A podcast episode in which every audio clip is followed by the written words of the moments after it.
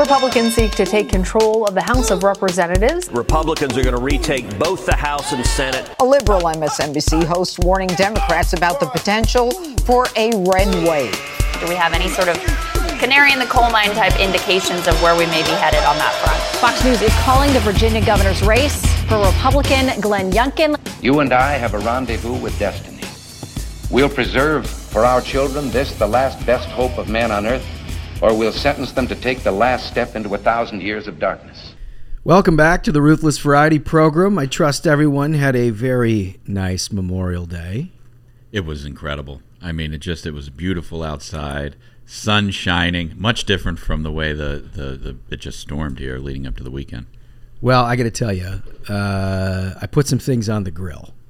Yeah, what did yeah, you have? Yeah, this I, I've done many things with my smoker, but this time I, I decided to do the pork butt, the pulled pork, Mm. um, and really put my shoulder to the wheel on it. How'd you make it? You, Yeah, you throw it. You, well, you start with like a, a little brining process, but then I, I threw it on the um, on the green egg, and uh, you know, 10, 12 hours. Would you? Is it? Are we talking the brine vinegar based? See, he always has to bring that up. He has to do the, Vinegar Car- the Carolina thing. Eastern Carolina. Well, what I Because what I like Carolina's to do got it wrong. What I like to do is a nice a nice rub, Uh-huh. where I, I that's my flavor addition, and then I like to have people when after they uh, pull the pork, add either a vinegar based or if they're from Kansas City, they can do They have something their choice. tomato based. Yeah, choose your own adventure, smug. That's wrong. Well, either way, we got a big show in front of us today. Uh, congressional candidate Matthew Foldi joins Yeah. us. It's incredible. It's what a a, what an day. honor. It's a big day. He's And- all grown up. He is. He is. And and you know, I mean, I could not be prouder. I think he he has gotten himself into the perfect niche of where I mean, he spent the past how many years now investigating Dems and bringing up all the like misdeeds this administration's had, like from Granholm. He got he he called out Granholm, caught her red-handed, and she had to sell her stake in companies Yeah. that she's out there soliciting from uh, or out there pushing from her government. Well, and, position. and investigating these Democrats for not showing up to work and closing their offices and claiming, you know, oh, we can't we can't have it open because of COVID for two years. I mean, meanwhile, the American is- people have to go back to work, and now he's doing that to David Trone. It's great. the way he's been holding him accountable as a journalist, like how he's going to hold him accountable when he has subpoena power, that's what we need. Totally. we need. Well, he also gets the little nuts and bolts too. I can't wait for you guys to hear this interview. You should have seen him when he walked in. Yeah, I mean, I've, Professional. I've been hearing he's been grinding it on the campaign trail. He's out Professional. there. He looks like a congressman. Yeah. Never thought that'd be possible, by the way. but he is actually totally focused. You'll love the interview. We obviously love him for a whole host of reasons, but I think he'd be a hell of a congressman. So I'm super excited about this. Um, listen, let's just get right into it, guys. I don't know if you saw this. This is uh, real tough news uh, for Hank the Tank. Uh, you all recall Hank the Bear, the 500 plus pound bear. Uh, that's basically the, the mob boss of the of the animal kingdom. yeah, Um, we've established this. yeah, and he had, he had run a racket for years on the West Coast where he basically got his bear friends to begin ransacking people's homes. He's Right. like he's like Tony Soprano and Keyser Söze in one. That's Yeah, right. Yeah, doesn't get his hands dirty. Yeah, Yeah, the only difference between uh, Keyser Söze and him is that he, he's seen and he's been estimated his own weight, which when is he wants to be seen. enormous. Yeah, a 500 some odd pound bear. Well, in order to actually execute Hank's crimes, like we said, he's got turkeys out here along the Anacostia. Right. He has all kinds of different, but but the the close circle of advisors that Hank has are bears. Yeah, his main capos. Yeah. bingo, Yeah. bingo. Yeah. Well, one of them went down. One of them went down. Sad news. Uh, according to Newsweek, uh, the title is "A Huge Black Bear Killed After a Two-Year Rampage in Washington State." Uh, let me just read the the beginning here, so you can get a flavor for this. A huge black bear has been caught and killed after a two-year rampage in Washington. A five-year-old bear had become food conditioned, meaning it had approached houses to look for food out of garbage and bird feeders. The bear had been seeking human food constantly over a three-year period in Issaquah, Washington. It's like it's like in uh in Goodfellas when they had to like sneak all the food into prison. He's like used to the good life. Like Yeah, he- yeah. He's not gonna be out there eating garbage. Oh, what a great scene! She he has to wear the like the long down ja- uh, jacket or coat or whatever. Exactly. And she's like carrying in like huge like loaves of bread. Just bring in all the gabagool and then all of them are just eating it. so the salams. Yeah, yeah. Which, by the way, R.I.P. Ray Liotta. Yeah. Uh, as you made that reference, uh, Ray Liotta passed. Did you know that, Smug? When was this? He just passed last week. Are you serious, Yeah. How that guy was young. How- how- 67. That's terrible news, man. Terrible news. Absolutely terrible news. Well, anyway, back to Hank and his and his people. The Washington Department of Fish and Wildlife had been tracking the nuisance bear for years. For years. So this is I mean, this is like an Eliot Ness type operation. They had their eyes on this guy for years apparently, and they only now just moved on him. Uh, the bear had been roaming the area for years, seeking food and damaging properties while avoiding capture. Wildlife officials began searching for the bear more urgently recently after it became evident that he had grown overweight. the bear Like weighed. what the hell? they're wor- they're if like, he'd remained like normal size, we wouldn't have shot the guy. But his record of success spoke for itself. He had to go. that's my favorite part, right? Yeah. It's like, yeah, he was ransacking people's homes and, and like doing all kinds of damage, but eh, we can't have a fat bear. It's like if, can't have it. if you're a homeowner, theft is okay. Uh, being that fat and obese, uh, you must be murdered. Real, a real blind spot for the overweight out in Washington State. Uh, the bear weighed 352 pounds and Hell was yeah. wearing a collar that was now too tight. Now, Uh, how did I don't know how it got the collar. well, I assume the collar was put on so they could track him, monitor him. Yeah, I mean, you'd think being 352 pounds would be easy to monitor. what's- what, what state was this? Washington. Washington State, yeah. Uh, Wouldn't surprise me. It's probably Bill Gates putting a chip on him, dude. I hear he's into that. Parody, parody, laughing. They're laughing and joking. Wildlife officers caught the bear at Squak Mountain area. Once the fugitive bear was finally caught and captured, the Washington Department of Fish and Wildlife decided to euthanize the animal. Um, well, this is not going to come without repercussion, right? I mean, it's everyone. I think you know. We'll, we'll probably hear the stories of what happened over Memorial Day. There definitely were pies taken off of like, you know, Yeah, windows. windowsills. I guarantee there's been reprisals, Yeah. coast to coast. This is this is going to launch a war. yeah. I mean, you just know it. You can't take out a, a bear of this magnitude and not get Hanks's. uh, Well, clearly attention. this was a this was a made bear. it was a made bear. You don't- 352 pounds. You, you just don't put your hands on a made guy, you know. it's a known thing. Especially when it's Sonny Corleone. Yeah, I mean, That's like right. this is a serious hit.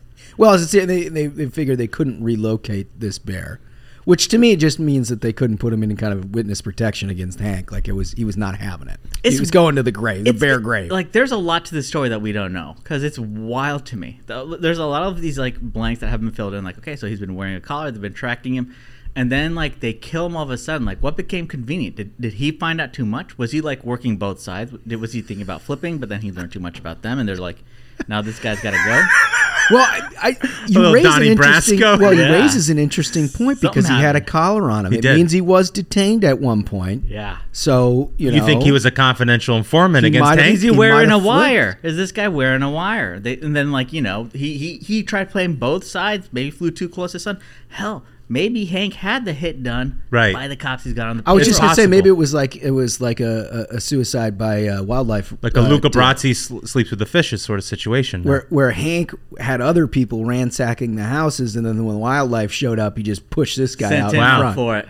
wow. And this guy took the rap. That's the thing is Hank works like in, in 3D. Like he he thinks this stuff out 20 moves ahead. Right. It's he's I mean like they were concerned this 350 pound bear that he's too big. Like he's he's he's doing it too much. Frank's at 500. Like this guy's the Yeah, reigning no. champ. Yeah, you, But you don't you don't screw around. The with him. point you just made about Hank really makes you wonder where did this story come from?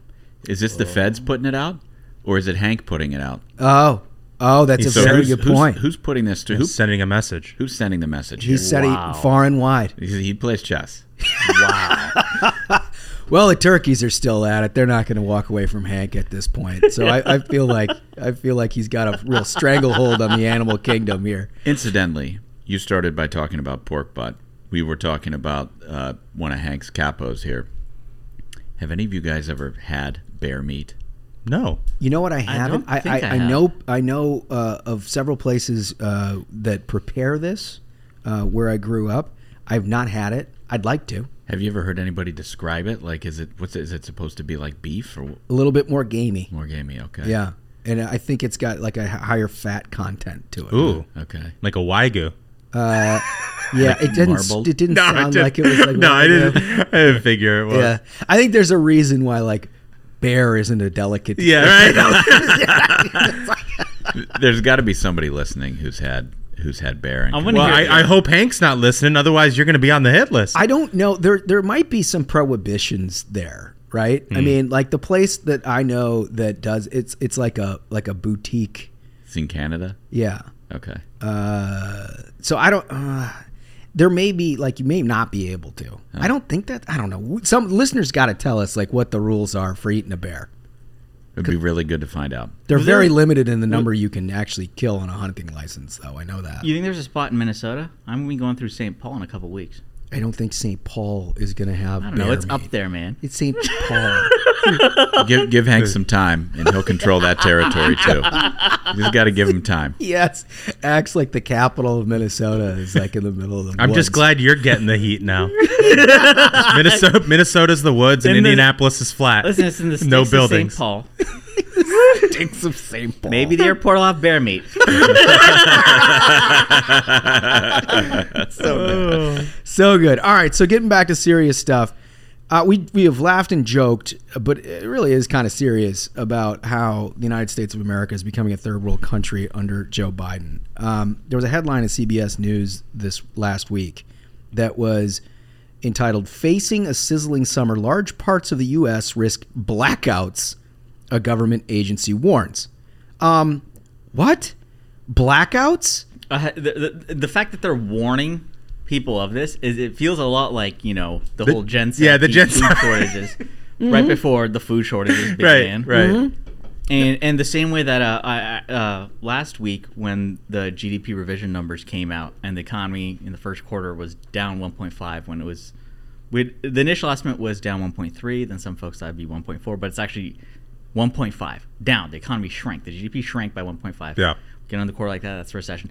But the fact that over the same period of time like I found uh, uh, the Joe Biden account tweeted out this video of him giving a speech about the success of how much the economy has grown in the same period of time that we now find out it actually shrank by you know 1.5% it's like this is kind of like I, I- I keep repeating the comparison to Venezuela but the fact that you have a regime that's like everything is fine comrades you know everything's under control maybe uh, wait next week to buy baby formula electricity might not work today you know i mean this is very rapidly things have gotten to this point stuff you never even thought about, right? Yeah. I mean, I know that Texas had an issue a few years back, but like I think about like Enron and the rolling blackouts of California.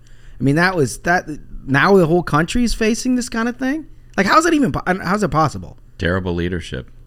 I think that's the answer. I mean, it really. The thing is, is that like, it really comes down to that. Is is you know there there's there's uh, a lot of conservatives who are like, you know, I just want folks in leadership to not get in the way. You know, the less legislation that gets passed, the less meddling there is, the better. And we're right now seeing when Dems have the House, the Senate, the White House, it's endless meddling, endless meddling. Endless Well, well, and where I they're like closing down domestic oil production, when they're closing down American energy independence, and now we got blackouts. Well, it's and, like and that's this what's is all happening. connected. Right, that's what's happening here, Smug. It isn't just a coincidence that we're going to have power outage, outages and blackouts across the United States this summer. It's because, and this is from uh, the article here on CBS News, uh, while more capacity was being added to the grid, largely in the form of wind and solar. There we go. Older fossil fuel plants were being retired faster than they could be replaced. Are you kidding me? Yeah. So uh, we go back to the point that we talked about with gas prices. The pain is the point. is the point they want this to happen. They're going to look at these black hats and say, "Wow, what an opportunity to transform the American economy and the energy sector." Well, That's know what, they're going to do. You know what? It's already been transformed, and here we are. Are you loving the transformation? Yeah. Because I sure as hell am not. Yeah, this sounds great. I mean, I, once again, though, the fact that Democrats basically use the American people as ideological test tubes. yeah. You know what I mean? Yeah. It's, it's like, I don't know. I, I you know we're all committed to the we're all committed to the religion of environmentalism, and so what we'd like to do is shut down the way that you go about your life. Uh, to see if we can replace it. Well, there's like conservatives. Maybe we can do that. Conservatives like to say that the states are the laboratories of democracy, right? Mm-hmm. And the Democrats, it seems like, are, you know, think the American people are the lab rats of democracy. Wow. That instead, what we do is things like this, right? We make their lives hell uh, to heighten the contradictions that they find in the system of capitalism, right? So that they can tear that down too, right? And that's their ultimate goal. That's what the Green New Deal is. That's what that's what climate justice is, which That's makes exactly no right. fucking That's sense. exactly right. It's really all just Marxism, is what it is A hundred at its heart, and and all of these are just different little tastes of how they view the world, which really is a Marxist view of the world. It is just And that's the thing is when they have their finger on the button, when they have that control over everyone's lives to the point that we know how much it hurts you when we can get prices on gas to get jacked up this high. Right. Because we're making the choices. So if they can just make it a little nicer for you, you know, you see you see it as, oh, thank you, big brother. Like, thank God. You know, Joe Biden said I can have a little more gas today. Like, this is what the mindset they're trying to put in. I think and- they and want ca- left I, has already I'm- bought it. I just think they, they want capitalism to fail,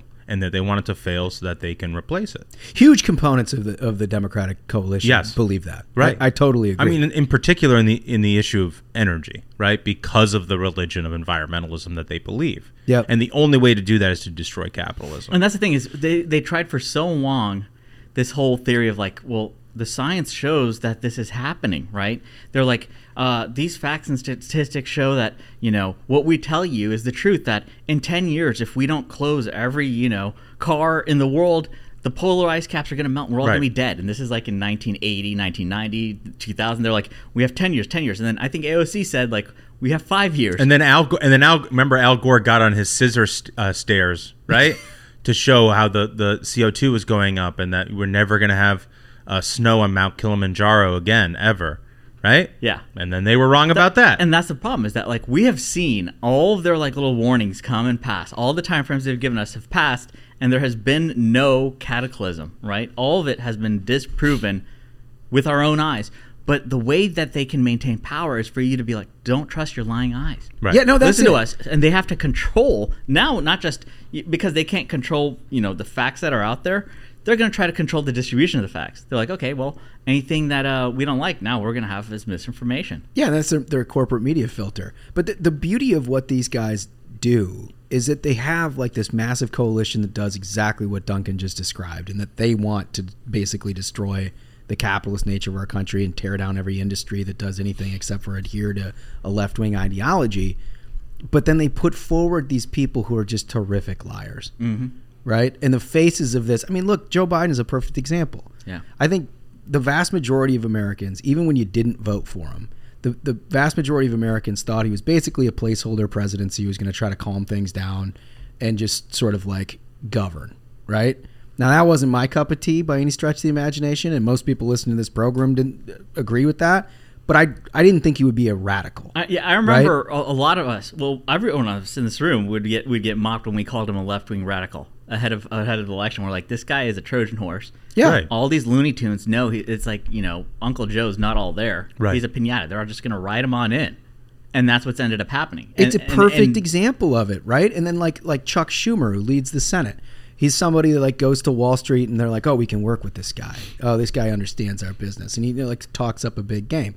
If you look at the agenda that that guy has pushed, it's indistinguishable from AOC. Uh, um, Bernie Sanders is the chairman of the budget committee. Th- like that we don't should- talk about this you. enough. That right? is- like, like yes. if you want to know what their actual agenda is, look at that. Yeah, they don't have. There is no way to vote for a Democrat and not get this. Right. It's kind of wild. You get bu- uh, Bernie is head of the budget committee, and now inflation's out of control. Like, who'd have guessed? You Oh, put a weird. socialist there. Weird. This kind of shit happens. But like 10 years ago, that was an unthinkable proposition, right? If you were to say that Bernie Sanders, a self identified socialist, would run the budget committee in the United States Senate, that'd be a hell of a liability. You would have said you're crazy. Hundred There's percent. no way he's Hundred going to get percent. there. And that's the thing is like how quickly the left has radicalized and normalized, it, and in a large part because of of their influence inside the media complex. Like half of these journalists, you know, quote journalists today are all card carrying, you know, they're unionized, which is the most absurd thing. Like, why the hell, if you're sitting in front of a laptop dropping takes about what you saw on TikTok,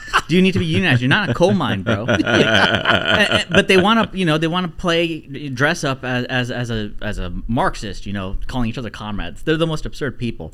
But they have these people saying, oh, it's totally normal that uh, Exxon gets a better ESG score than Tesla. You But- know, Oh, It- God. can it be because Exxon's giving money to their causes and paying the protection racket? Maybe. Like there, the, all these, all these systems that we have in place that made this country great. You know, being able to have an abundant natural resources that we can draw upon that turned us into a superpower.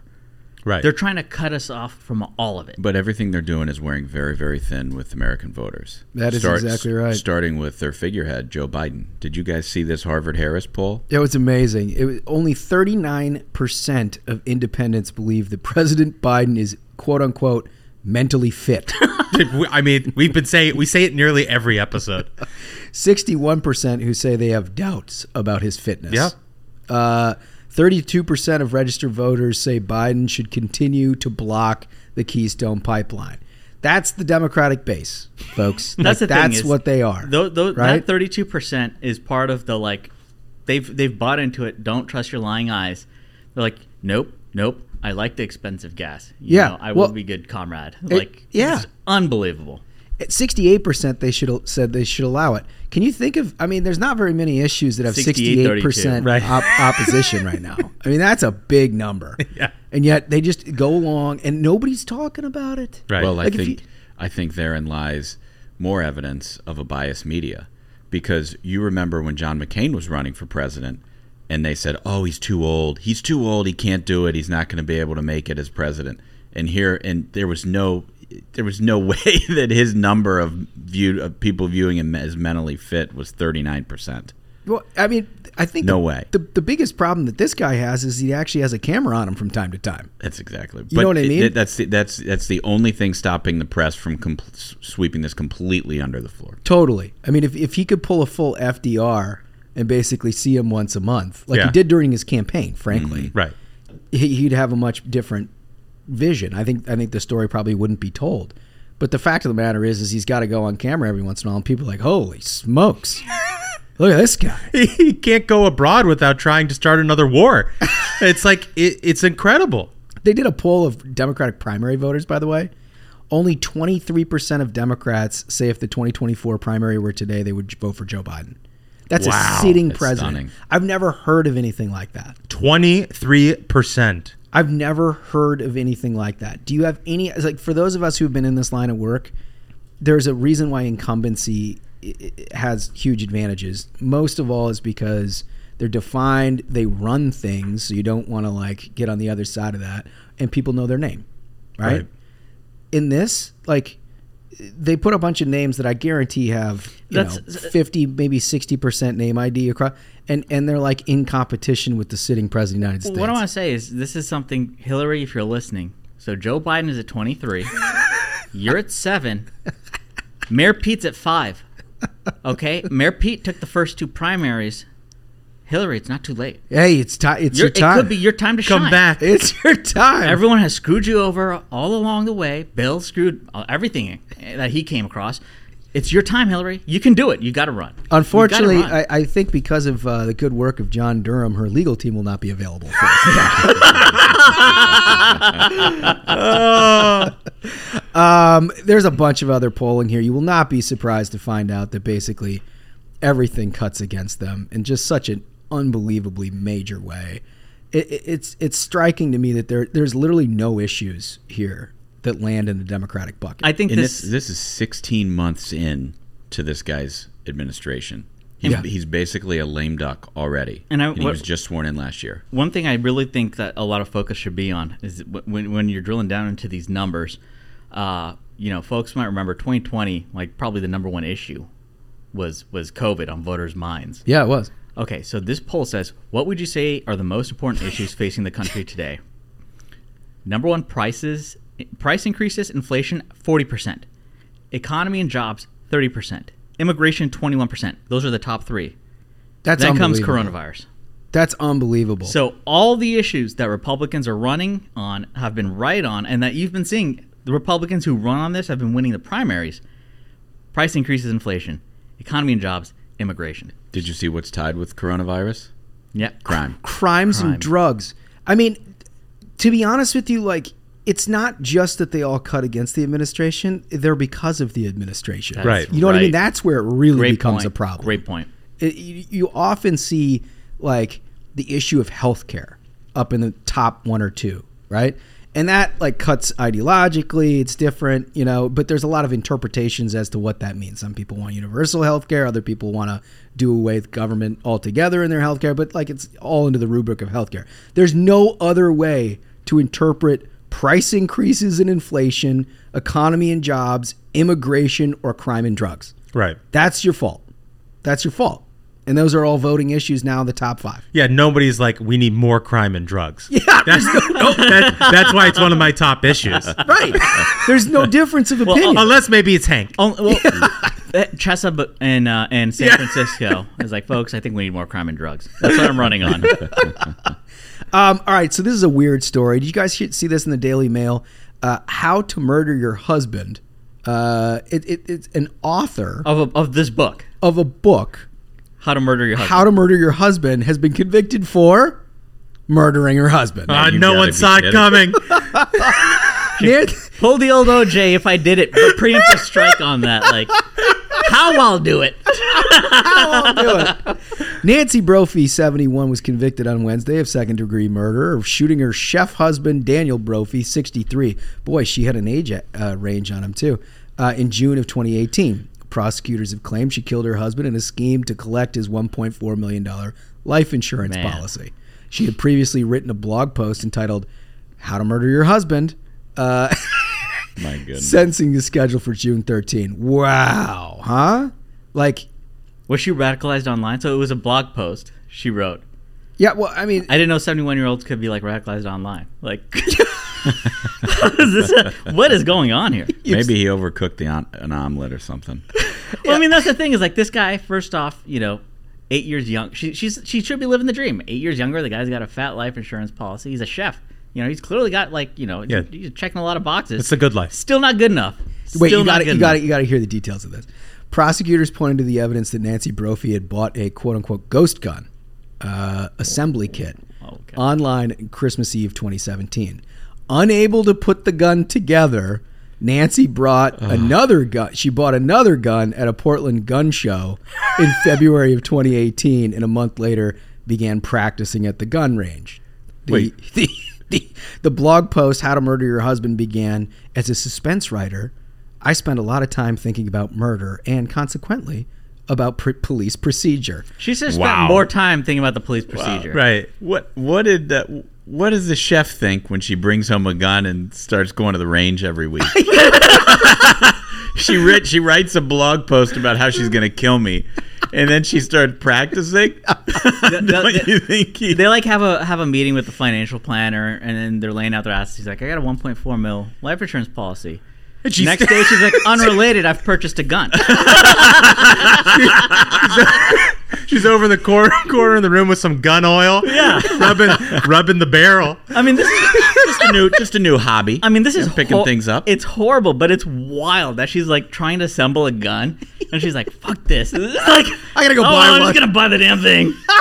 She couldn't figure it out.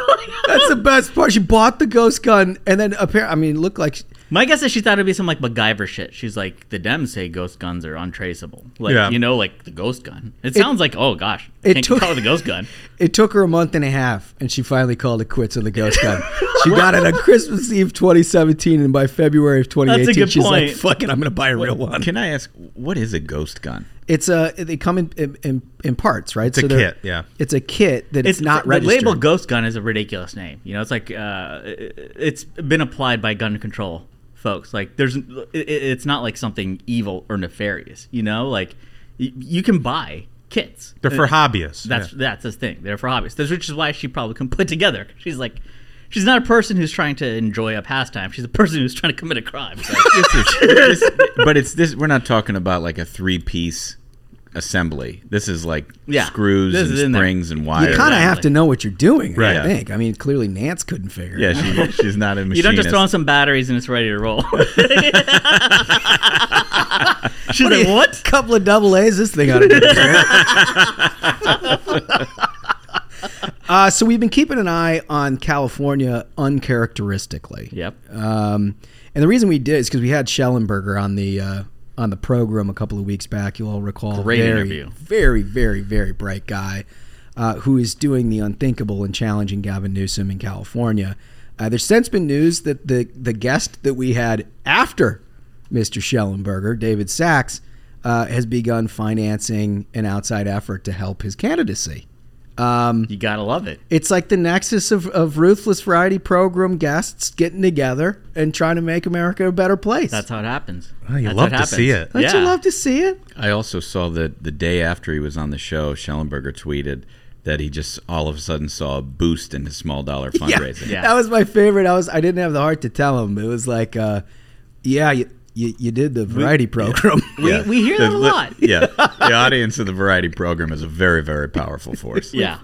We've gotten that before, sir. Uh, anyway, that is going to be something to, to watch, right? I mean, what do we know about Dunks about the way that this thing's going to go down in California?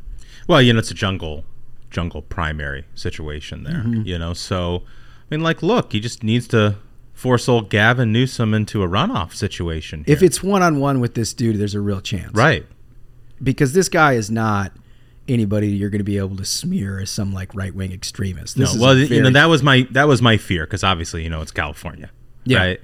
Uh, but yeah, I mean, the guy's he's a genius. He's a total genius. And I saw I saw a, a tweet thread that he put out last week where he was going through. It was a response to Black Lives Matter and something that they put out, and he like went point by point in the financing of BLM, Right. And like ultimately where their money went and everything.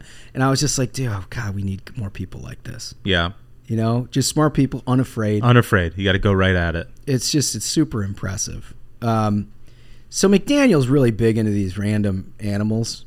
Uh, I mean, you remember the Christmas, uh, The Christmas rat. Yeah. right? Which we all hated. Well, and, and for background for our new listeners, Christmas Rat was a segment that our producer McDaniel had put into every episode production document for I, I guess maybe like two months. Yeah. guys. Weeks, dude. And and Holmes would just and then began complaining about it. and Holmes, Holmes would skip over it. Holmes would just be like, "No, I'm not fucking reading that." and then one day, Holmes was just like, "All right, I'll finally read Christmas Rat." we were, we were, we were so over it. The whole the, the the segment ended up being more discussion of how we're sick We're sick. of, of, of the discussion of Christmas rat than the actual damn thing. yeah, because it was just a rat. Listen, I'm glad you brought up rats before we get to this next one. Did any of you guys see the video of this dog park in New York where all the dogs are going after No. this rat that's serious? running through the middle of the dog I park? I did see that. They're The- picking it up, they're throwing Oh, it no. around, and all the owners are trying to like stop the dogs Dude, from the, like f- the funniest part, and if you haven't seen the video, I highly recommend it. But the funniest part of it to me was that you had all of the owners. Um, like back to back to back to back, like the Avengers, with like the rat in the middle trying to stop the dogs from going after the rat.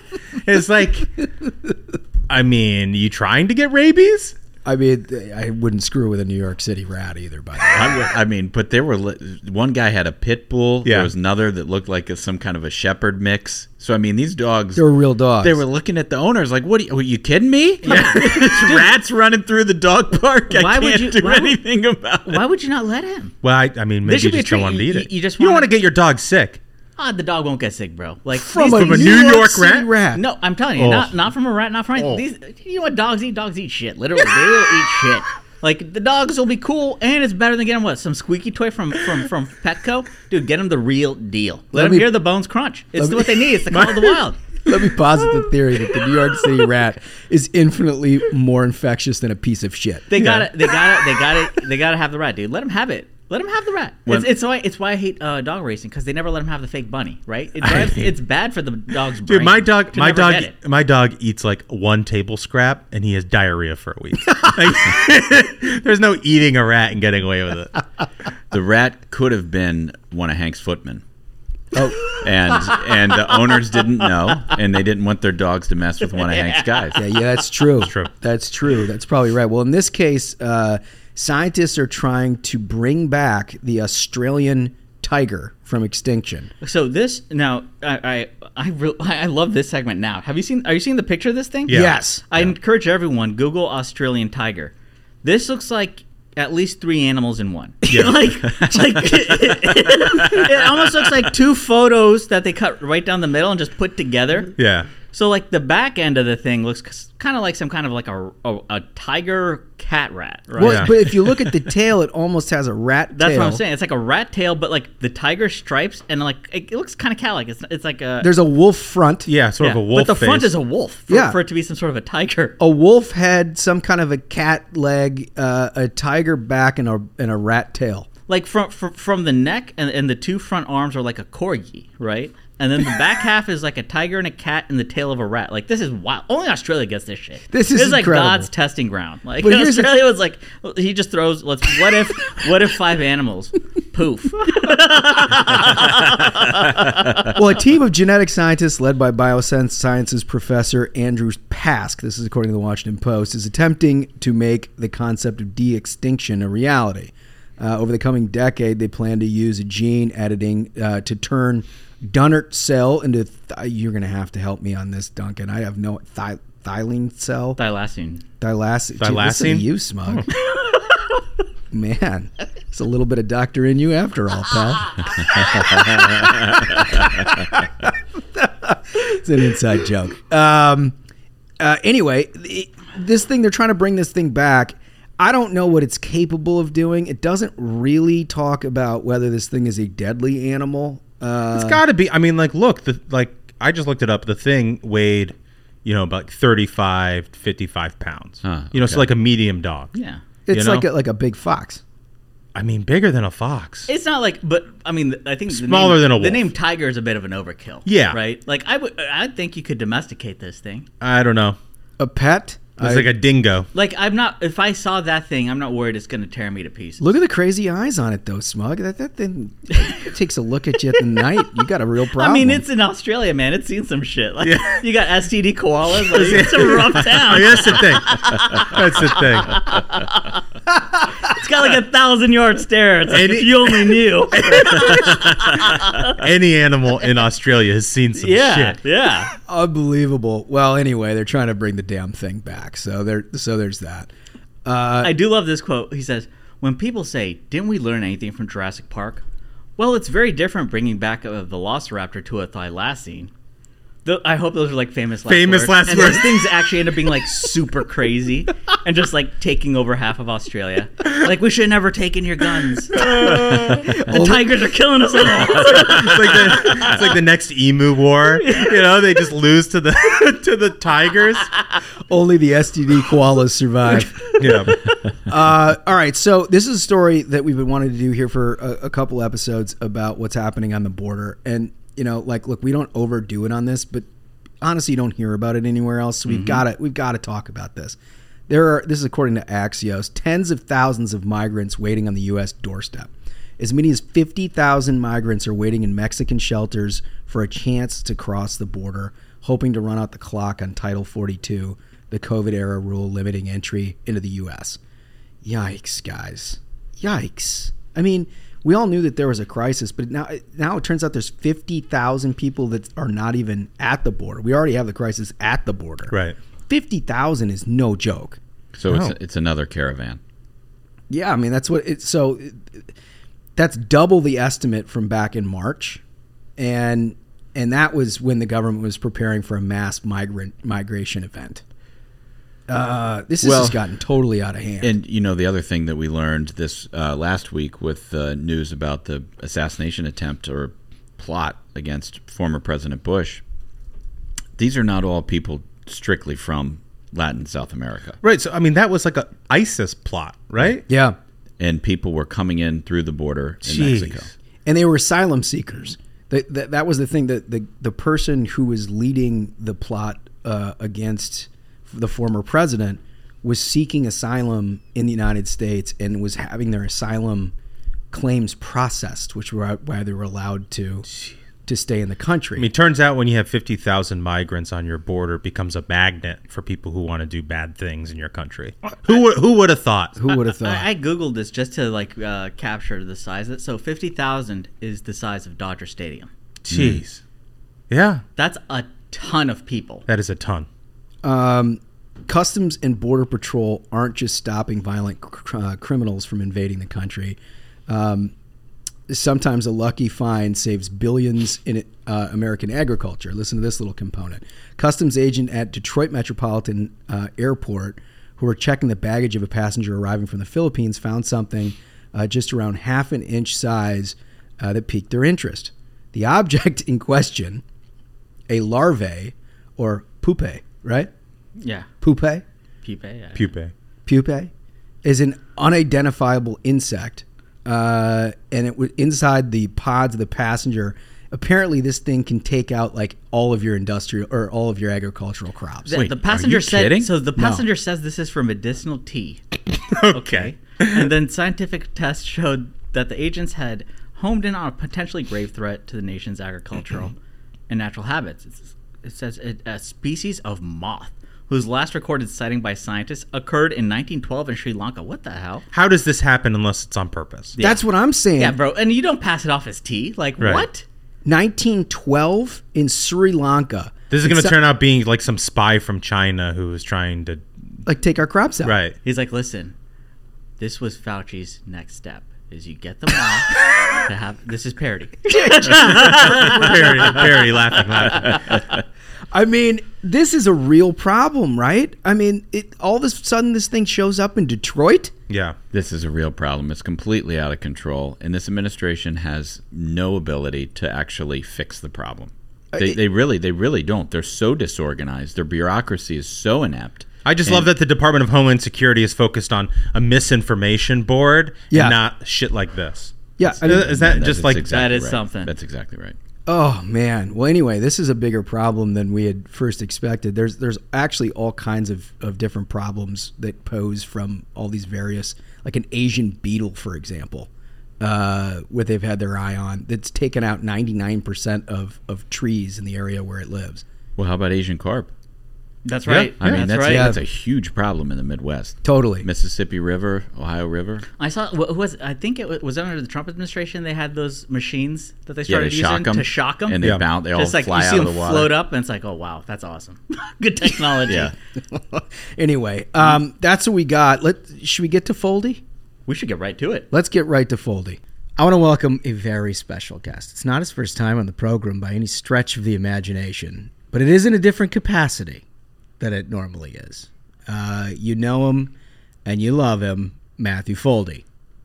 It is a pleasure to be here now as a congressional candidate in a newly Republican district, about This- 20 minutes outside of the studio. This is so you remember Foldi because he was an incredible investigative journalist who worked at the Free Beacon and broke incredible amount of really important stories, doing the work that the journalists across quote unquote journalists across this great city refused to do. Things like telling us that Democrats had not shown up for work in two years because of COVID and continue to not. Uh, things like Jennifer Granholm and where her investments might be. All stuff that was just like super important news that nobody looked into except you because you kind of have that good government mindset. And now you decide to bite off a very big chunk and you're running for Congress. Yes, sir. We, uh, thanks to the governor of Maryland, Larry Hogan, he sued the Democrats in Annapolis over one of the most egregious partisan and racial gerrymanders, and he won in court. It was the first Democratic gerrymander to be overturned this entire cycle, and we won. And now, at the end of the red line, five minutes from the Shady Grove Metro station, we have a Republican district in Maryland. And I realized this is a huge opportunity to flip a House seat, and no one seemed to really want to do it. So on the last day, I drove over to Annapolis, paid $100, and became a candidate for Congress. It's amazing. It's amazing. Well, here's when I knew you were ready to run for Congress. Foldi came into the esteemed HQ of the Ruthless Variety program and had a bunch of us sitting around the table who've been doing this for years and basically laid out what if I did this? and we proceeded to spend the next hour telling you all the horrible things that could happen by running for Congress and trying to dissuade you from even taking this up because of our experiences, right, over the years. And you listened patiently, you offered some thoughts, and at the end the next day I found out you went down and filed. And at that at that moment I was like, okay, I think he's ready. If you know everything there is to know and you still want to do it, that means you're ready. Look, you guys are Senate people, and I don't hold it against you. Oh Jesus, we do house stuff You too. do. Oh, fair, fair. But uh, look, Smug, he tweeted this a little bit after I announced when I was talking with him about it. He said, Foldi, you're very smart. You should go make a lot of money. And I said to him, but how does that help people? And then he said, okay, all right, you know, this is actually the kind of person that we need and want in government. But look, everything you said, you guys are the best. But I think things have been going very well. We just rolled out our fourth House Republican endorsement. So, so far, Don Bacon in Nebraska, Mariannette Miller Meeks in Iowa, Claudia Tenney in New York, and Mike Waltz in Florida have all endorsed my campaign. Yeah, it's amazing. I mean, you you're really rolling, man. I, I saw those endorsements. The Waltz one that came through. I love that guy. That's a that's a huge endorsement. And we have Republicans from around the country and all across the state of Maryland who have said this is exactly who we need and want in Congress, and this is who is going to be able to flip this House seat. So this month, I went, I did a week long tour of my opponent's closed and locked offices. My opponent, David Trone, in my mind, is the most egregious example of an absentee Democrat. Everyone, and we've talked about this on the program, the Hawaii congressman. David Trone lives 20 miles from the Capitol in Potomac, Maryland. He has never lived or voted in the 6th congressional district that he represents in Congress. He skipped 25% of the votes last year alone. Unbelievable. So he can't even be bothered to work. One of the other stories I he lives reported- 20 minutes away. He can't get there. he can't show up because he is running Total Wine, which he founded and is the CEO of, and he continues to run from Congress. Total Wine is open seven days a week. He does a lot better uh, running Total Wine than he does as a congressman. I'll tell you that much. Oh, absolutely. I mean, the, the difference between David Trone, Total Wine CEO, and David Trone, alleged congressman for Maryland's 6th congressional district, is stark. Total Wine is open seven days a week. David Trone responded after I went to his Frederick County office, and then his Allegany County office, and then his Montgomery County office, and then his Washington County office. David Trone responded. He called my tour misinformation. But, but you, I listen. I watched the video of your tour where you went to the door and pulled on the handle and it didn't open. It was entirely dark inside. in the I don't know how that's business day. misinformation. You could have gone to a Total Wine at that same time. He has zero Total Wines in our district. You could have gone to a Total Wine and been treated warmly. You could have bought a 30 rack. You could have gotten White Claw, whatever it is you wanted. His government offices that we pay for have been closed for two and a half years. And he said it's misinformation because in Cumberland, his office is open one day a week. One day a week. Is that now? Did he try to defend it by saying that this is like a COVID thing, or is it like like I, at this point? It strikes me as incredibly disconnected with the American people, particularly in, in Maryland six, to try to say that you're somehow operating on COVID rules two years after when everybody else has had to go to work. It's disingenuous and disconnected from how David Trone runs Total Wine. Yeah, right. I mean, he literally, his company is open seven days a week. His offices are closed five days a week. and he had Joe Biden over at his mansion in Potomac for a maskless super spreader fundraiser, and all of his government offices are closed. So he simply doesn't care about this job. There are pictures other Republican members of Congress have posted of David Trone on Zoom meetings from his living room. He lives 20 minutes from the Capitol. He cannot even be bothered to show up to work. So you're right, it's disingenuous with how business owners in Cumberland, you know, run their businesses, but it's also disingenuous with how David Trone runs Runs his own business. runs his own business. And until I jumped in the race, no one had ever made this point. and this is true with Democrats across the country. Now I'm focusing on David Trone, but once I get to Congress, I'm going to continue doing the work I did as an investigative reporter whether it's looking into the Energy Department, the Commerce Department, House Democrats, Senate Democrats, Department of Education, Democratic mega donors, um, you know, whether it's George Soros or Hans Wyss, who, you know, Smug loves talking about here. Yeah. And he These pronounces people- it uh, correctly, I think. That's true. These people fear Congressman Matthew Foldi. They, they know that what I've been able to expose as a reporter is already very bad for them. But what I can do with congressional subpoena power, once we take the House majority by winning seats like this Republican district in Maryland, it's going to be very bad for them. Oh, it's got to be. I mean, look, what you're willing to dive into and uncover just as a journalist is is an easy, easy transition to the job of a House Republican majority next year, right? I mean, the, what we need more than anything in the House of Representatives next year, if we're willing, if we're going to get the majority back, God willing, is that oversight piece of it. And I, I I'm hard pressed to find anybody who does that better than you. Well, this is exactly what I want to do on day one. As I've been talking with voters on the trail, my day one commitment to voters in this district is every single one of these offices is being reopened five days a week.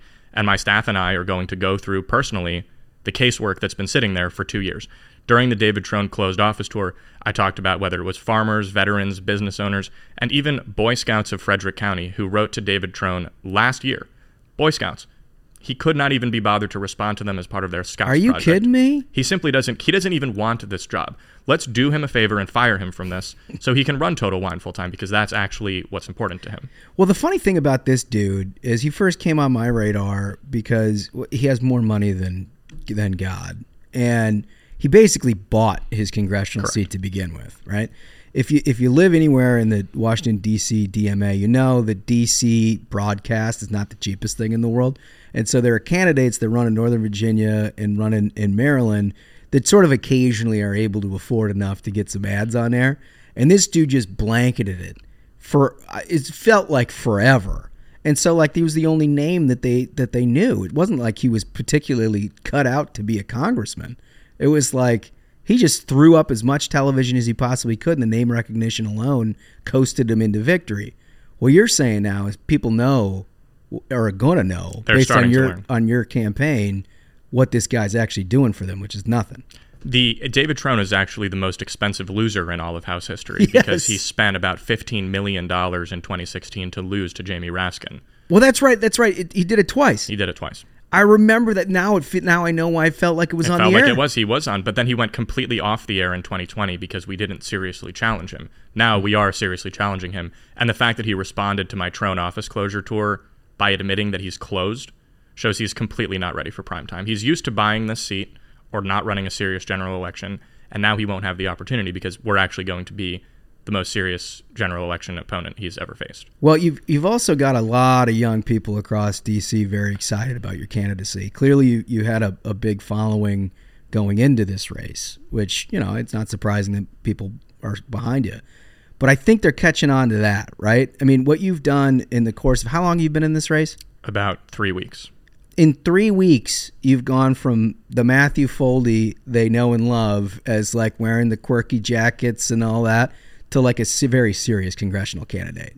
It's fantastic. this is a serious race. This is we have serious times, and David Trone could not care less about them. Whether you are a Democrat or a Republican, an independent, a communist, anarchist, libertarian, and you write to David Trone, it will never be read. It will sit there gathering dust in a pile of mail because he doesn't care about you.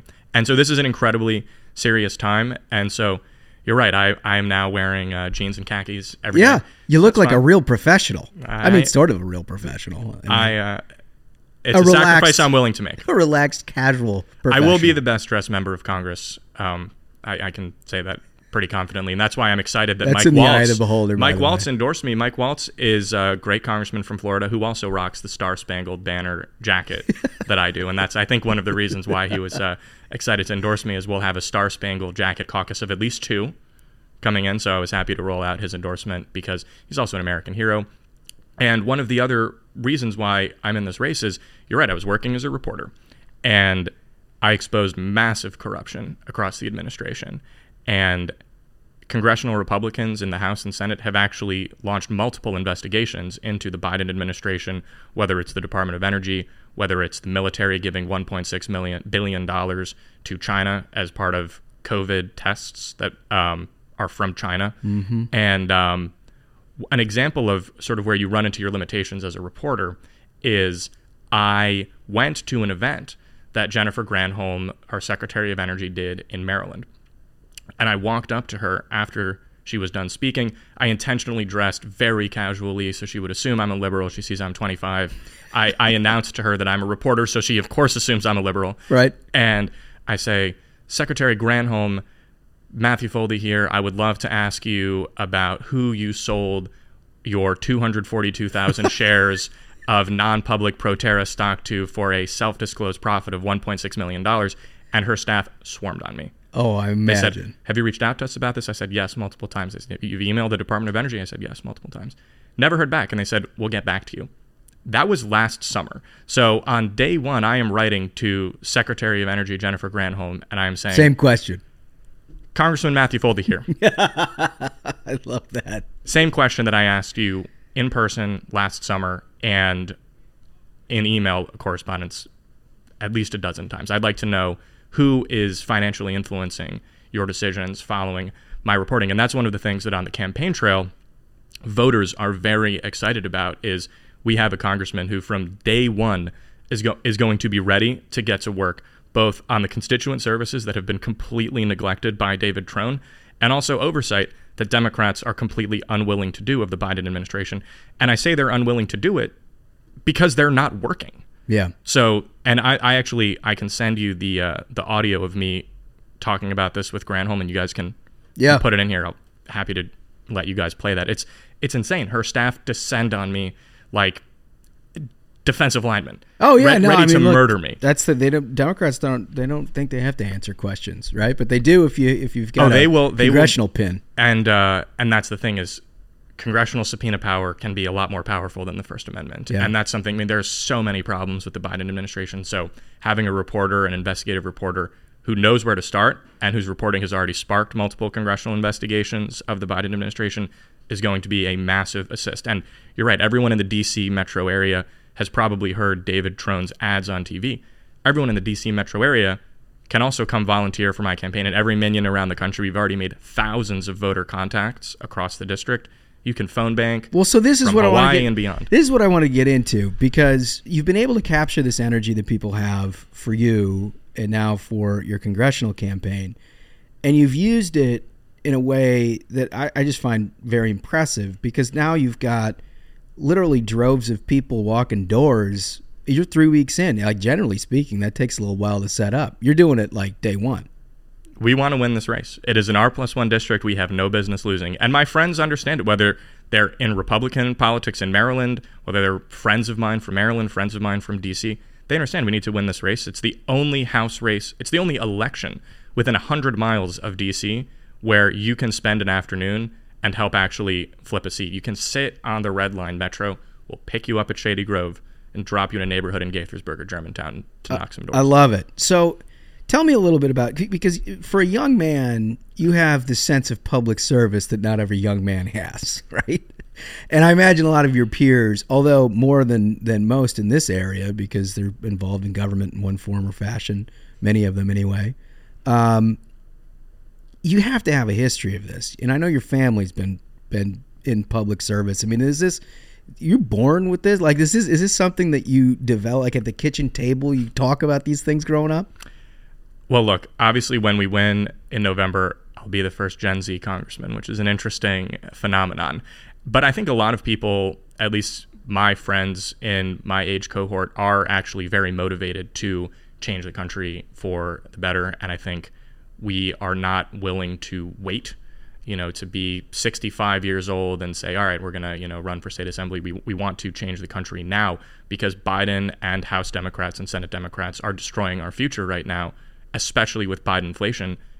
How, how can you be in your late 20s and say, I'm going to buy a house now? It, they are crushing our present and our future. So, you know, if we want to wait 25 years to go do this the normal way, I mean, who knows what our economy is going to look like in 25 years? They're turning our currency into the Venezuelan dollar Yeah, right. before our very eyes. So you're right. I, I owe all of this to my parents, who were great public servants. They were diplomats. Uh, they got actually eloped in Ethiopia as they were both working in the foreign service. And uh, they've been huge inspirations to me as really showing what public service should be. My mom was a very senior administration official in the Trump administration. My dad worked in the Senate. And then when I was in college, actually in Chicago, the Chicago Republican Party recruited me to run for office there when I was 19. So now I'm 25. I feel like I'm incredibly old. and uh, and they recruited me, and the Democrats were horrified at the fact that I could win elected office. And uh, the reason I say that is they recruited a fake candidate to run against me for ward committee man in Chicago's fifth ward. And we took them to court. We said, You are committing rampant ballot fraud. Every single one of your signatures is fake, false, forged. what have you. And so the Chicago GOP or Illinois GOP lawyer said to my opponent, you can withdraw or go to prison.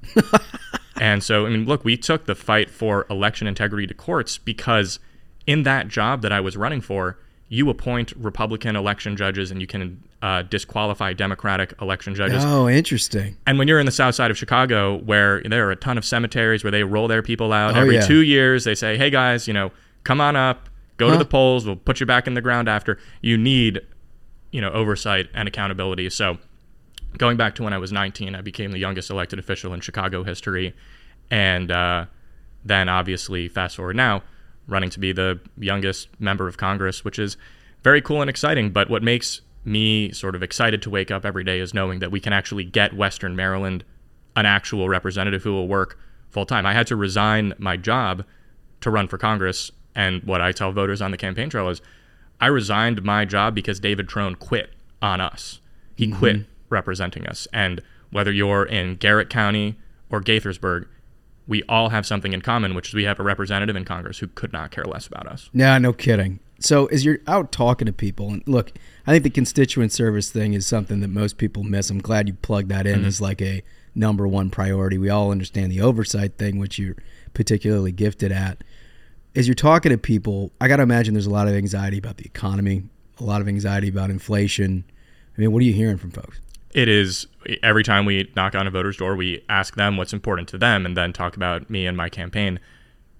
It's the economy. It is the economy. It is Biden inflation. It is inflation. And inflation is an incredibly regressive tax, especially for people on fixed incomes like my Naimama, who, you know, uh, minions are very aware of. Right. the, the fashionable member of the Foldi family. But when you're living on fixed income, inflation destroys your the checks that you receive. So the Democrats are crippling our economy. And whether you're in Allegany County or Frederick County, it's it is the economy and Democrats' unwillingness to take responsibility for the fact that they voted for two trillion dollars that paid for Black Lives Matter Plaza down the street Yep. from us, paid for tree equity, and devalued our currency and is destroying our economy. So we need a huge investigation into the trillions of dollars of bogus COVID relief Totally. spending the second that we take over Congress. But yeah, what the Democrats are doing to small businesses, you know, the the overregulation that they are doing is absolutely insane. I, I heard from a voter that they put in over a hundred regulations on dishwashers and washing machines. Jeez. I mean, what the, the priorities of the Biden administration are completely backwards. We see that on a domestic side, and we see it on a foreign policy side, where they are aiding and abetting our enemies and abandoning our allies by the day. They are the Biden administration is all of the failures from the Obama administration who could not sell out and work at Amazon. And we see the disastrous consequence of that. They're trying for the Guinness Book of World Records of most countries lost in the shortest amount of time, right? I mean, you know, we obviously saw Afghanistan fall. We saw Ukraine invaded but hasn't fallen. I mean, China is salivating Yeah. at what's going on here. The Biden administration is sprinting to give Iran nuclear weapons. The Biden administration was paying for Russian oil as Russia was invading Ukraine. And finally, after some pushback, they said, you know what, we're, we're going to just buy Venezuelan oil now instead of drilling in America. In Western Maryland, even, they, they hate American energy. The Department of Energy that we've talked about is one of the worst culprits for this. It is the Department of Energy does not believe in energy. It's yeah, like- that's a tough thing. It's like you know, kind of what- the kind of what you do here. But this is the Department everything, of Energy. Everything is backwards. The Department of Justice does not believe in justice here under the Biden administration. The Department of Education is the Department of Indoctrination. The Department of Education says that if you're a parent concerned about schoolwork, You're a terrorist. you're a domestic terrorist. Yeah. Meanwhile, we have actual terrorists flowing across the southern border. We had a foreign born Islamic jihadist hold a synagogue hostage in Texas on a live stream, and the Biden administration has never once said this guy was motivated to kill Jews and free a terrorist down the road named Lady Al Qaeda. Unbelievable. Well, now we, the the news about George W. Bush and the the threat against his life, and and it, same thing, right? I mean, he was here on a, I think he was seeking asylum. His asylum claim was being processed. Yeah. Right. I mean, jeez. What I like about you is you've got a lot of layers to this onion, right? It's you not only are concerned about the domestic stuff that that is surrounding all of us, which I think probably leads most people to run for Congress, but you also have that background in foreign policy, and national security, where you're bringing that into play too. Which most congressmen, it takes them several years after being elected to sort of get and understand that. you kind of get that with your the package. Look, I mean, this campaign is the whole package, and it's a large part due to the support that we have from Maryland voters and from people around the country who have been helping out, whether it's via endorsing me as uh, other national security leaders like Robert O'Brien was one of my earliest endorsements. Great endorsement. And, uh, you know, we're rolling out massively high caliber endorsements from both national people as well as people in the district. You know, the mayor of Mount Airy is very excited to endorse and vote for me. And uh, so we're trying to unite both all of Maryland GOP as well as the National Republican Party in saying that this is a race we need to prioritize. And an example of that is last week, the Maryland Republican Party and I did a joint David Trone office closure event you go. outside of Trone's closed and locked Frederick office. So, because of the work I did as a reporter and now because of the work I'm doing as a congressional candidate, we're seeing Maryland take a national lead and a national role, which is something that I think as a Maryland native, we are often just viewed as this piggy bank for people to come in, take our donations, and then leave. Whereas here, we actually have the opportunity to elect a Montgomery County native, a Maryland guy, to Congress in a Republican seat. And it's very doable. I mean, It's like total- you said, this is a this is a D plus one. R plus one. It's now R plus one. Literally, this is a Republican district. It is now a Republican district, right? I mean, which which you know, correct me if I'm wrong, but I don't feel like a lot of people were talking about that before you started running. no one was talking about David Trone, and that's what he likes because, like all of these Democrats, they like hiding in the shadows. Yeah, yeah. So tell me this: you're a fun guy, right? We all ha- so. we've all had a lot of fun. With, are you going to make this fun? Is this going to be fun for everybody? Are we going to laugh and have fun along the way? Oh, we we are having a spectacular time. I mean, look, the David Trone office closure tour, in my unbiased opinion, is one of the most unique and innovative earned media events of the 2022 midterms. So we're we're already having a good time. This is why everyone should door knock and phone bank for us. But Yeah, that's because that's the key, right? I mean, you're bringing a, a generational difference. You're bringing a good attitude, obviously, the expertise that we just discussed. But what we try to do on the variety program, which you're intimately aware of, is to try to make this fun for people, Yeah. right? Because nobody wants to get yelled at all day and read the Constitution and everything else. It's like, okay, you, you should be able to get involved in your community and make it a better place and have a few laughs along the way. absolutely. Yeah. I mean, this is this is fun, and that's why we're doing events like we did uh, an open bar fundraiser for young An Republicans in open bar fundraiser is exactly what I'm talking about. Not only that, Josh, we did an axe throwing happy hour in Cumberland. We we're doing events that this is this is not your father's Republican Party. It's not your grandfather's Republican Party. Like we are ready to take over this party, and young Republicans in this district and across the country have reached out to me and said they are so excited to see one of our own doing this in a race that is so winnable. And once I win, I'm going to be one of the biggest assets to young Republicans who are looking to run for office for the first time, for the second time themselves, because we need we need to change the perception of the Republican Party into thinking that it looks like people like Joe Biden. And no, it's actually people like you and me who are having a grand old time and also making a huge difference in our communities. You know, you got to get the old man Duncan to shotgun a beer at one of your next rallies. I'll work on him at, at the open at the next open bar fundraiser we do. We can we can try and get him to. I mean, that's how we open every one of our shows. We Oh, might as well lend lend his expertise. we'll we'll enlist the new father. Okay, all right. Maybe we can get the younger Duncan to do it also. yeah, we'll get the whole Duncan clan. I mean, look, you can't get baby formula, so you can at least give him a Miller Lite. That's exactly right. And you're going to be a seasoned vet by the time his kids get into it, right? Look, if they need internships, we we're taking internships remote and in person from around the country for this campaign. I love it. I love it. All right. So here's one thing you have not done on Tell the me. variety program. Oh yeah, You've got to answer the three questions. I'll answer them. I mean, this is a different. Can you believe this? This is look how much this has changed, Foldi. Look how much you and I have both grown up since uh, since the program started. Yeah, that's right. That's right. We have all uh, put a little, a few miles under these tires. And it's really expensive doing that in Biden's America. Gas is absolutely through the roof thanks to policies of House Democrats. On message. Yeah. Absolutely on message. Um, all right. So let's start with the first one. Do you even want me to?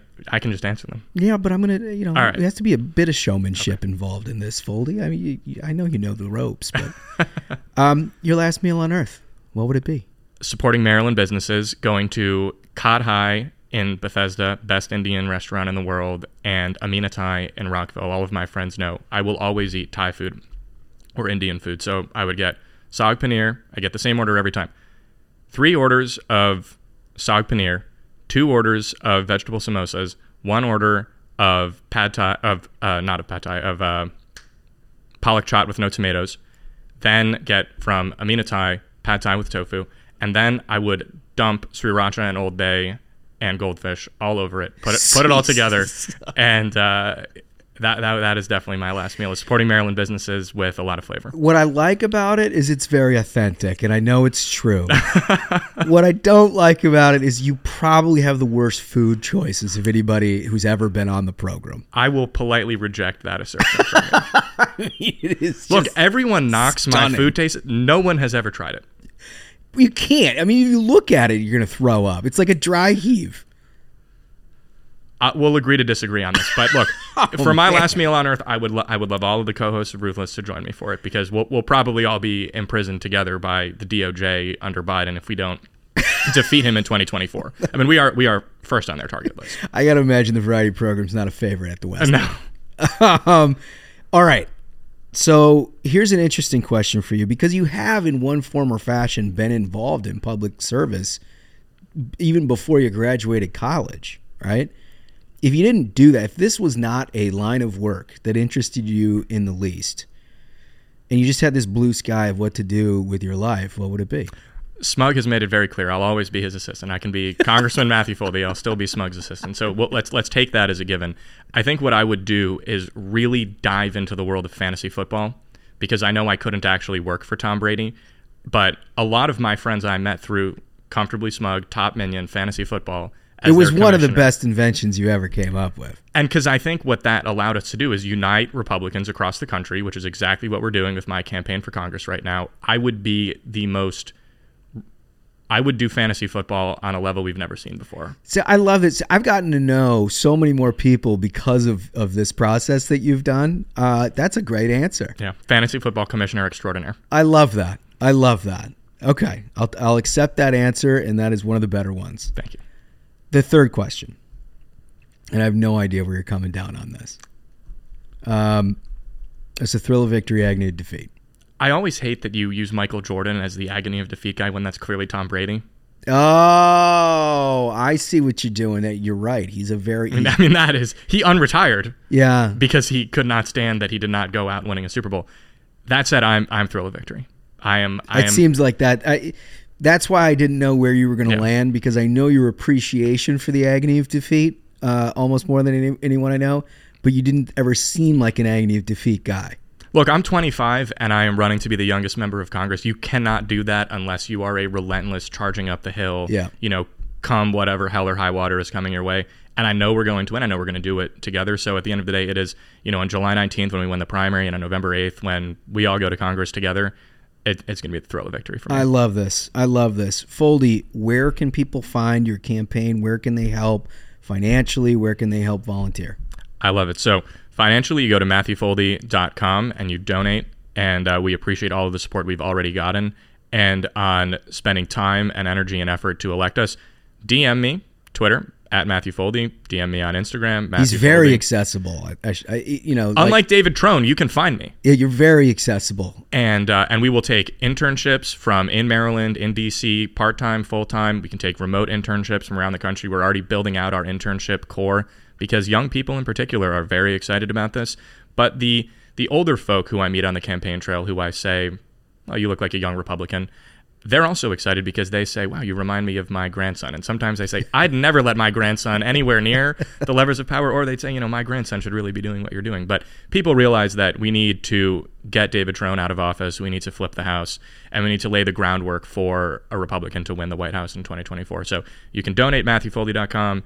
You can email me Matthew at MatthewFoldi.com. You can DM me, and uh, we will be in touch. And I, I am just it's such a surreal honor to be with you on on the program as a congressional candidate for a Republican district outside of Washington D.C. This is the first candidate we've grown from within. that's true. This is Uh, a this is a very big deal. I, uh, I I cannot thank you guys enough. You guys, I've I've actually had voters say that they recognize me from the program all the way out in Western Maryland. I mean, That's the reach awesome. of the program is is unparalleled, and it's so cool watching you guys just go to the moon and and beyond, and I'm excited to be there. Very, uh, very kind of you to say we want to help all the way through. Remind us the date of the primary so we can make sure that everybody knows exactly when they are checking their first box for Matthew Foldi. Well, if you lived in Chicago's Fifth Ward, it'll be your second box. Second box if you move to Maryland. But July 19th, July 19th, July 19th.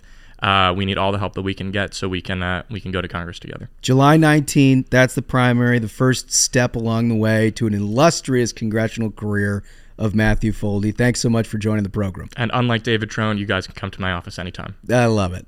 Thanks, Thanks, guys. pal. Were you guys surprised at all? Uh, like, he's incredibly professional. Very proud. Yeah, I yeah, it's I mean pleasantly surprised.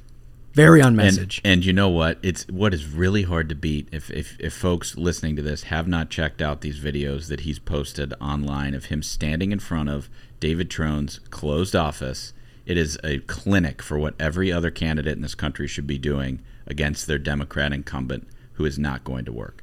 Totally he's, right. He's he's how, how old is he again? 25. 25 and he's putting on a clinic that every other every other Republican candidate should be. Yeah, I mean, look, he, he, we've always known he's a smart kid and he's a hardworking kid, but uh, I think now after that interview, I, I mean, I can safely say this guy's going to be a hell of a congressman. Yeah. I mean, he's exactly what we need, and he's a new generation, right? I mean, we're talking about a generation that has been typically labeled as a you know sort of left of center, selfish, you know, sort of removed from any concern that doesn't concern themselves. Here's a guy in that age demographic who's running a campaign entirely about the people of his district. One hundred percent. You know, and that uh, it just says it says a lot. It also, I think, people his peers can look at him at some level as an example of like what the next generation of leadership in this country needs to look like. And it's why you see the volunteer turnout. Like Right. everyone who knows Foldi has jumped on board. Yeah, and if you are in the DC, you know, metro area, go ahead and volunteer for Old Foldi. Knock some doors or donate. Yeah, s- send him to, send him a couple of bucks. I sent him some money uh, just because I'm I'm a huge believer right now, and I just I feel like he could be very good not only for his district, the entire Republican Party, and basically the country. That's that. I mean, now that's a banger of an episode. We had it all. We had our Australian Tigers. We had our Hank updates. And we got Foldi. the Foldi interview. Uh, absolute banger of a show, gentlemen. And hope everyone had a wonderful Memorial Day. Uh, so until next time, minions, keep the faith, hold the line, and own the libs. We'll see you on Thursday. Stay ruthless.